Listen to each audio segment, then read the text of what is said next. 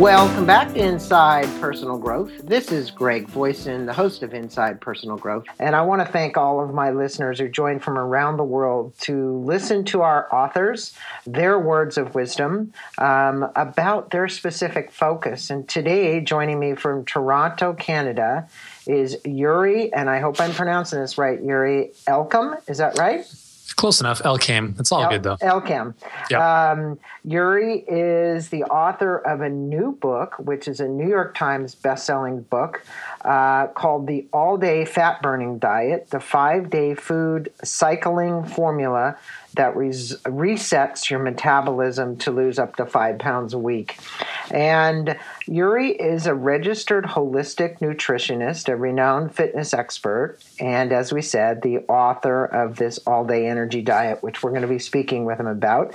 And you can actually uh, find him if you want to. It's just easy. It's his name, and I'm going to spell it out. It's double-u double-u double-u dot yuri, Y U R I E L K A I M.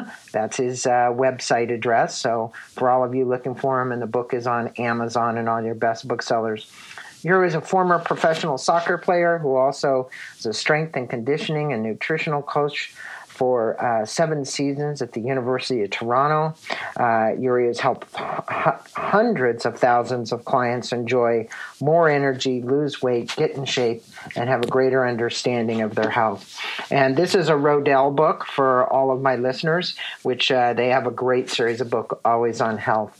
Well, Yuri, uh, let's start off with, as I began reading the book in high school, uh, you lost your hair, you lost your eyebrows, you lost your eyelashes, and you were diagnosed with this by your immunologist to have an autoimmune condition, and I hope I call, I'm saying this right, alopecia, is that right? Alopecia. Alopecia.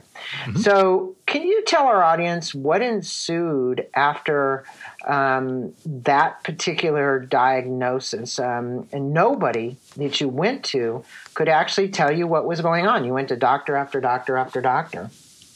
Yeah, so that was part of the problem, is that really none of the medical community had any answers other than, you're like, let's inject your head with cortisone. I was like, no, that, that's okay. I think I'll pass.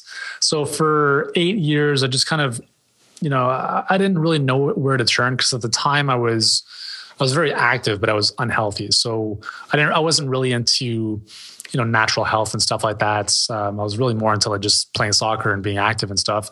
So I just kind of went about my my ways and, you know, sought like, you know, traditional Chinese medicine doctors out and traditional medicine doctors, medical doctors, and uh, really never found the answers.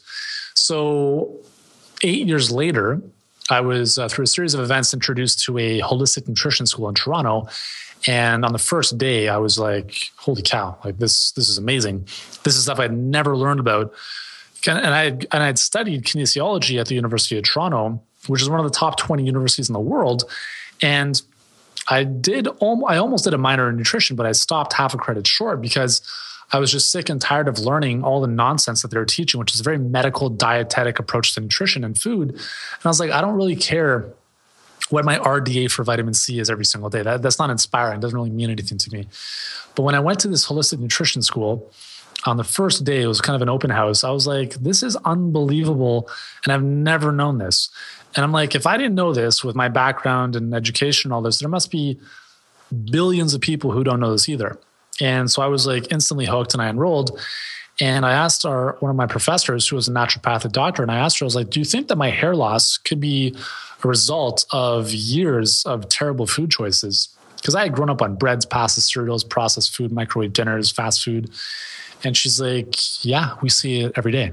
I was like, I was yeah. like, what? So you finally, finally had to go to college to get your answer, to actually find I your know. own. Well, you so know what? It, That's interesting. You say that an unhealthy diet, which you obviously were consuming, also manifests itself in this chronically low energy. And you you also say that it flips on the fat gain switch. What do you recommend to my listeners out there listening today to improve their energy and really flip off that fat switch that starts through the consumption of these type of foods? Yeah, well, it's, uh, I'll answer the two answers there. So first and foremost, I tell people how you heal anything is how you heal everything. So I, I suffered with really low energy for like up until I was like in my early twenties.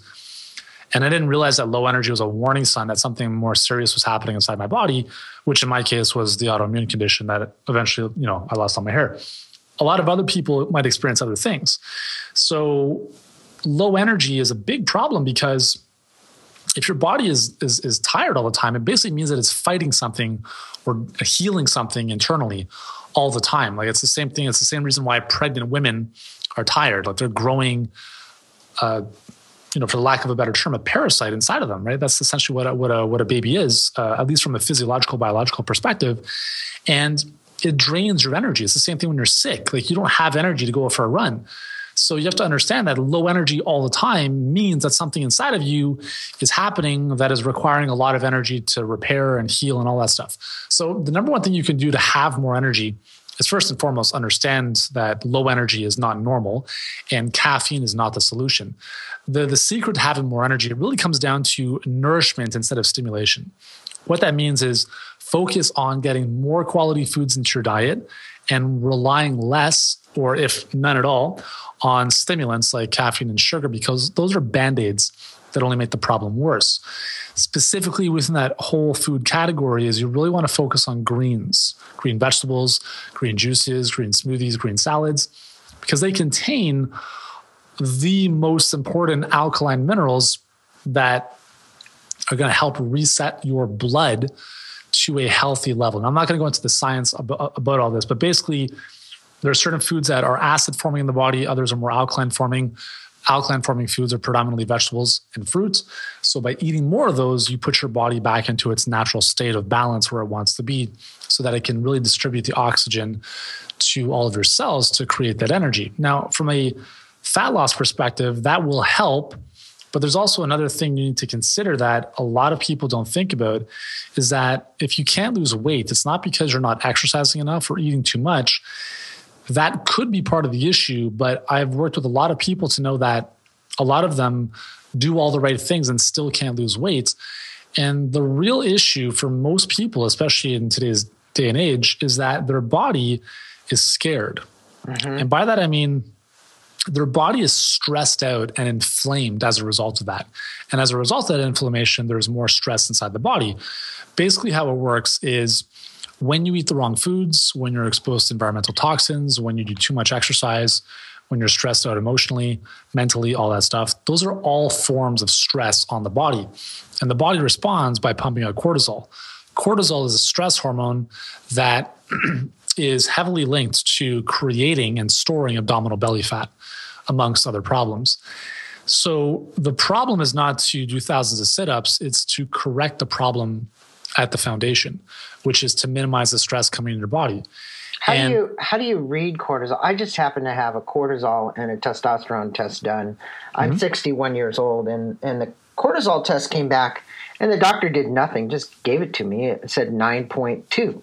Well, how, how do you know what that even means? I mean, uh, then I went on the net and I looked around and trying to figure out what, what that all meant. But um, obviously energy, I haven't had as much, same kind of situation we're talking about. But how do people, if they get the cortisol test, the testosterone test, how do they determine, you know, what that really means?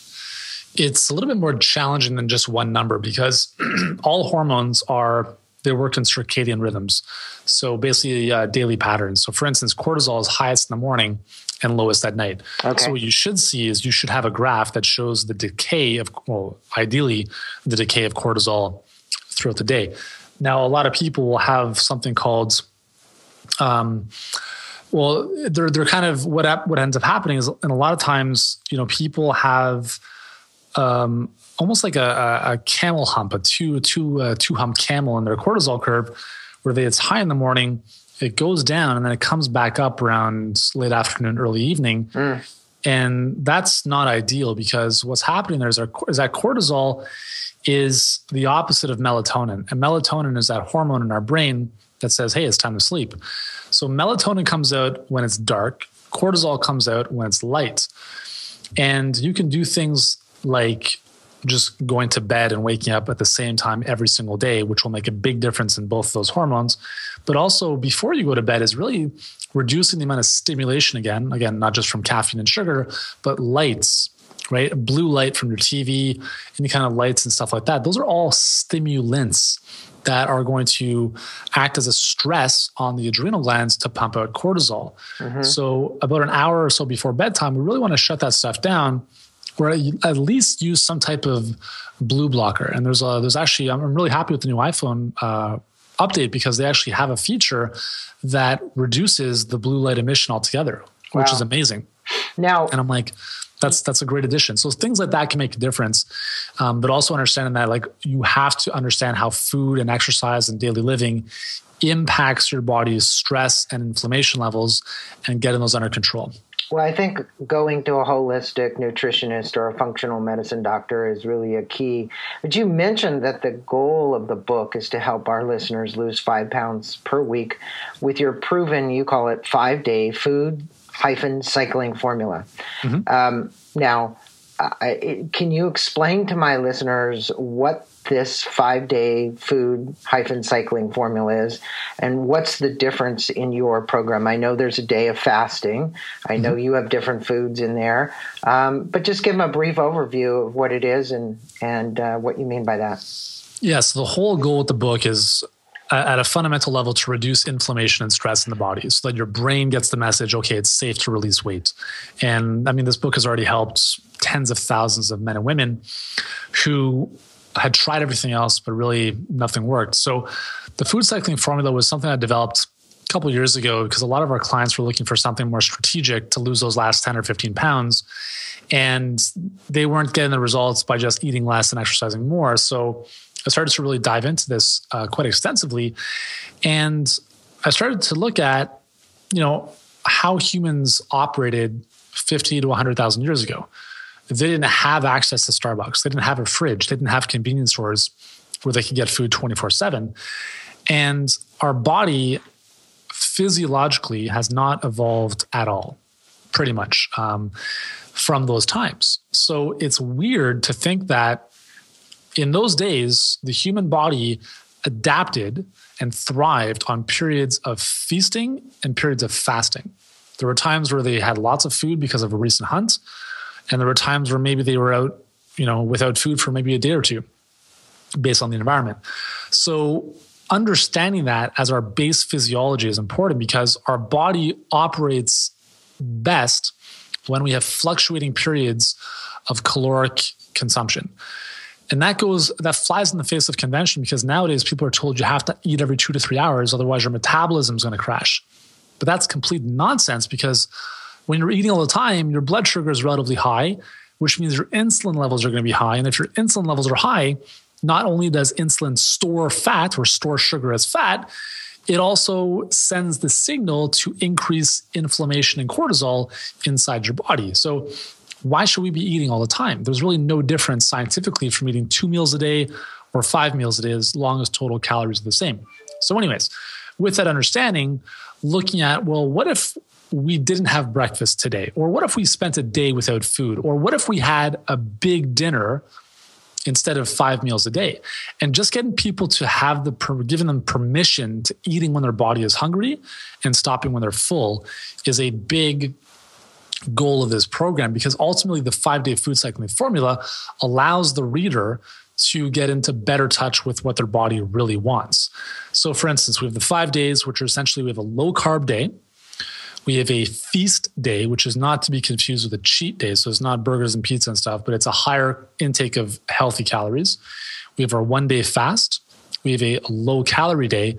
And then we've got our regular calorie day, which is kind of like a normal day. So basically, I like to use a little, um, I don't even know, a little rhyme, if you will, that basically says some days high, some days low, some days yes, some days no. And the whole idea is not to be perfect about counting calories or measuring stuff, because that's not, that's not what this is about. It's about going through a process over twenty-one days whereby you can understand how your body feels when you're eating a little bit more, when you're eating a little bit less, why you're craving certain foods when there's no food around, for instance, on a one-day fast, and understanding that it's completely normal and healthy for your body to be in a period of fast for about a day. There's a massive, massive health benefits to doing so. Yeah. And it's, again, giving people permission to moving away from the, you know, indoctrination of having to eat all the time, which is really not serving anybody. And in so doing, it's helping the body reset to a baseline level where it feels more natural. It's honoring its natural circadian rhythms. And as a result, your body is able to release stored fat a lot easier. So you're resetting your metabolism, in essence, by following your program. You, you, had, I, I read this in the book, and I was, uh, I probably, I wasn't surprised at all. But you said the average American male in the sixties weighed about one hundred sixty-nine pounds, and now they weigh about one hundred ninety-six pounds. Mm-hmm. You said there's these invisible forces and fat triggers that are causing weight gain. What are those invisible forces, and what are the fat triggers that actually have increased the weight uh, thirty pounds over this uh, fifty-year period, sixty Yeah, year. Well, I'll give you a few of them for sure. I mean, one of them is definitely toxins, right? Toxins are, are, are, again, toxins are a form of stress in the body. They're wreaking havoc at all levels, whether it's our gut, our liver, our cellular health. And as a result, our body um, metabolically at like an endocrine level, we know a lot of these, like for instance, heavy metal toxins or even pesticides disrupt thyroid function. So if your thyroid is compromised because of these toxins, then your thyroid is your master metabolism gland. If your thyroid slows down, you're not going to have a very easy time losing weight. So toxic inundation over the years, you know, from our food supply, from our environments has been um, a big culprit. Another one is looking at um, gut health, right? Um, when our gut is out of whack, that's, that's a big problem. And I really believe that in the coming decade, gut health is really going to be the centerpiece of pretty much any healing modality mm. because it is so important. That's, that's where everything starts. That's Doctor Perlmutter's big uh, push and all everybody else here in the States. Yeah. Yeah. It's, it's because, you know, when you eat a food, it's technically not inside your body. It's only, it only enters your body once it's absorbed across the intestinal lining. So the problem is that, again, going back to stress and inflammation, when our gut is compromised and certain food particles and proteins and toxins are being absorbed inside our body when they shouldn't be, poses a big problem because that signals an inflammatory response, an immune response. And when we look at things like autoimmunity, that's really where it all starts. Mm-hmm. So it's really about like understanding how to fix the microbiome, how to clean up your gut, and um, and understanding that's that's really a root for a lot of these problems. Most definitely. Now, yeah. One of the things you talk about in the book is you have six steps to reboot your metabolism, as we said, and one of them is rebooting the kitchen. I love that one. What foods are you recommending eliminating from our diet to help us not only lose weight, but feel better, have more energy, increase our metabolism, and probably reduce all of our uh, cholesterol and, and cortisol? Yeah, totally. So again, it goes back to reducing the problem, uh, which is inflammation and stress, right? So we want to remove foods, at least during this, you know, temporarily, at least to see your body feels so much better, um, that create inflammation. So things like gluten, dairy, um, a lot of most, I mean, basically we're looking at eating fresh food. So just eat fresh food that is gluten and dairy free, low in sugar. And I mean, what I do really well is I create recipes that taste amazing alongside those guidelines. And I take, you know, ten to fifteen minutes to make. So the big issue a lot of people have is they go on a diet and it's like, they feel so deprived because they're eating food that is just really not pleasing to them. And I'm a big foodie and I love my health. So I kind of combine both and make sure that every recipe that we create kind of, you know, it hits the health angle. It also hits the taste buds, and it's very, very healthy and quick to make. So it's pretty straightforward stuff. But the key is, you know, eating the right foods in the right type of sequence, or in, in terms of um, following that five day cycle for maximum, maximum benefit, maximum benefit, especially if you're somebody who can't lose weight no matter what you do. Well, I noticed in the book, too, you know, you talk about fruits and vegetables, and you, you point out the carbs in like a mango or a banana, or and and, and I know you know, a lot of people, they've substituted the fruits, but the fruits have a lot of sugars in them as well. So any advice for people out there who are saying, hey, yeah, and I start my day with a with a healthy smoothie, but I put all this stuff in it, uh, and I put my greens in it as well, Yuri. But, mm-hmm. um, you know, what what do you have to say? Kind of reduce the, the amount of, um, of uh, vegetable, not vegetables, but the fruits you're putting in it? Well, I mean, smoothies are a little bit better than if you were to juice the fruit, because at least in the smoothie, you retain the fiber. So it slows the release from the stomach, which is important from a sugar perspective, as well as a fructose perspective entering into the liver. What I would say in general is I'm a huge fan of fruit. I love it. It's amazing. But stick to more of the berries and the non-sweet fruit, like pears and uh, pears and apples. Okay. Once you start getting into like the mangoes and the pineapples and the, uh, all those amazing tropical fruit, unless your level of activity is such that you're going to burn all those sugars, you're going to run into some issues. Um, but also, like, really understand that carbohydrates are not the devil, right? We use a one-day low-carb day very strategically to create a bit of a deficit so your body relies more on fat as a fuel. But for the most part, this program is very favorable to carbohydrate, including fruit consumption. Mm-hmm. One of the things that I encourage people to think about is eating more of their carbs later in the day. And again, this flies in, in the face of convention, because we've been told for years, if you have carbs later in the day, they're going to be stored as fat, blah, blah, blah. The reality is that if you have a breakfast, that sh- the breakfast should be predominantly higher in protein. That's not saying you can't have any fruit in the morning, but if you only have fruit in the morning, or muffins or bagels and high carbohydrate foods, that is going to wreak havoc on your blood sugar. It's going to upset your cortisol balance, and over time upset that important circadian rhythm. And when we look at eating carbohydrates later in the day, the beautiful thing about that is because of what they do to insulin, for instance, in terms of increasing insulin, they also, through um, a series of events, lead to increased melatonin in the brain. Mm-hmm. So it actually helps you sleep better at night. And there's very little research showing that having carbs later in the day is detrimental to losing weight. Going back to breakfast, it's important to have protein, about twenty grams or more, because that's going to keep you full.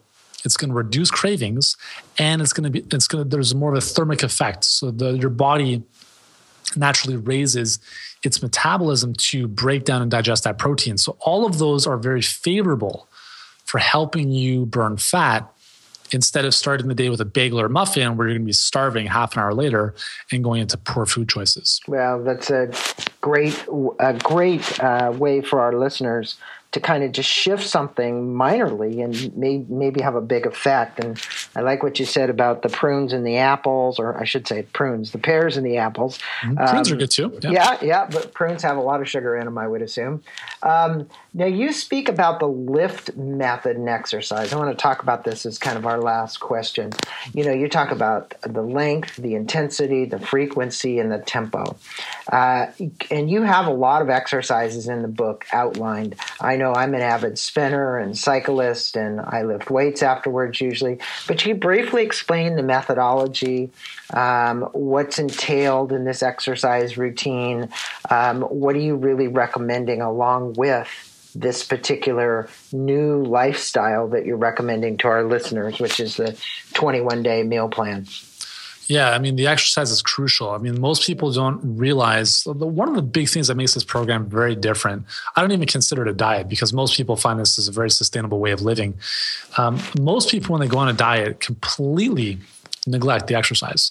And that's the most important thing in the long term, because the right exercise, and specifically building muscle, is the only thing that's going to have any appreciable impact on your, on your metabolism. Mm-hmm. Because your metabolism, metabolic rate, is largely determined by how much lean mass you have in your body. If we have two people that are two hundred pounds, one of them is ten percent body fat, the other one's thirty percent body fat.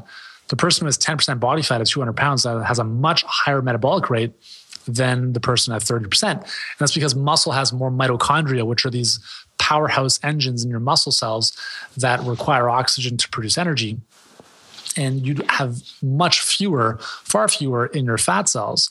So the only way to burn fat twenty-four seven in the long term is to have more muscle.